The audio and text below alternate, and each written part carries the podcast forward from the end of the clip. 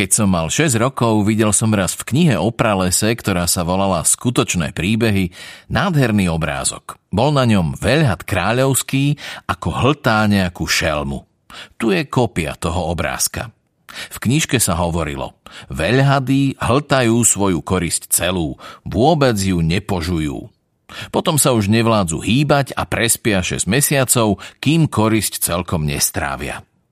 Veľa som vtedy premýšľal o tých džunglových dobrodružstvách a podarilo sa mi pastelkou načrtnúť prvý obrázok. Môj obrázok číslo 1 vyzeral takto. Svoje majstrovské dielo som ukázal dospelým a spýtal som sa ich, čím obrázok naháňa strach. Hm, prečo by mal klobúk naháňať strach, odpovedali. Môj obrázok neznázorňoval klobúk – bol na ňom veľhad kráľovský ako trávy slona. Nakreslil som im teda aj vnútrajšok veľhada, aby to dospelí pochopili. Vždy im treba niečo vysvetľovať. Môj obrázok číslo 2 vyzeral takto. Dospelí mi poradili, aby som kreslenie veľhadov, či už zvonku alebo zvnútra nechal tak, aby som sa radšej venoval dejepisu, zemepisu, počtom a gramatike. Takto som teda vo veku 6 rokov hodil za seba závratnú maliarskú kariéru. Odradil ma od nej neúspech môjho obrázka číslo 1 aj obrázka číslo 2. Dospelí nikdy nič nepochopia sami od seba a pre deti je únavné, keď im musia znova a znova niečo vysvetľovať. Musel som si teda vybrať iné povolanie a naučil som sa, ako pilotovať lietadlá. Prelietal som takmer celý svet – a zemepis mi v tom naozaj hojne poslúžil.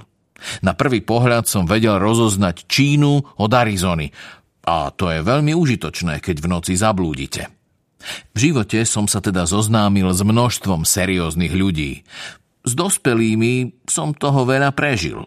Pozoroval som ich veľmi zblízka. Môj názor na nich to však výrazne nezlepšilo. Keď som stretol nejakého dospelého, čo sa mi zdal byť ako tak bystrý, skúšal som na ňo účinok svojho obrázka číslo 1, ktorý som si uchoval. Chcel som zistiť, či je ten dospelý naozaj chápavý. Lenže všetci mi za každým odpovedali rovnako. To je klobúk. A tak som im nerozprával nič o veľhadoch, ani o pralesoch, ani o hviezdach. Prispôsobil som sa im. Zhováral som sa s nimi o bridži, o golfe, o politike a o kravatách. A každý dospelý bol veľmi spokojný, že spoznal takého rozumného človeka. Žil som teda ako samotár. Nemal som nikoho, s kým by som sa úprimne pozhováral, až kým sa mi pred šiestimi rokmi v saharskej púšti nepokazilo lietadlo. Niečo mi zahaprovalo v motore a keďže som nemal so sebou ani mechanika, ani cestujúcich, chystal som sa na to, že sa do tej ťažkej opravy pustím celkom sám. Bola to pre mňa otázka života a smrti. Pitnej vody mi zostávalo sotva na 8 dní.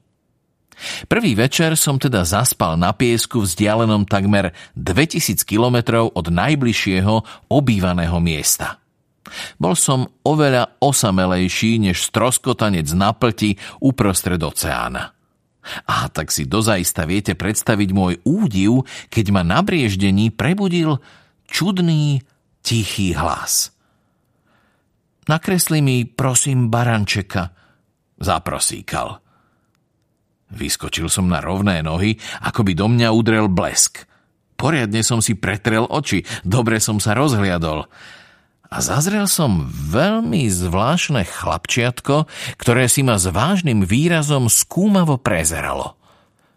Toto je jeho najlepšia podobizeň, akú sa mi neskôr podarilo namaľovať. Moja kresba pravda, že nie je ani zďaleka taká úchvatná, ako jej predloha. Nie je to však moja chyba. Keď som mal 6 rokov, od maliarskej kariéry ma odradili dospelí a tak som sa okrem veľhadov znútra a zvonka nenaučil kresliť nič. Cível som na to zjavenie s vypúlenými očami. Nezabúdajte, že som sa nachádzal takmer 2000 kilometrov od najbližšej obývanej oblasti. Moje chlapčiatko však vôbec nevyzeralo tak, ako keby bolo zablúdilo alebo umieralo od vyčerpania, od hladu, od smedu či od strachu. Ani zamak nepripomínalo dieťa stratené uprostred púšte takmer 2000 kilometrov od najbližšej obývanej oblasti.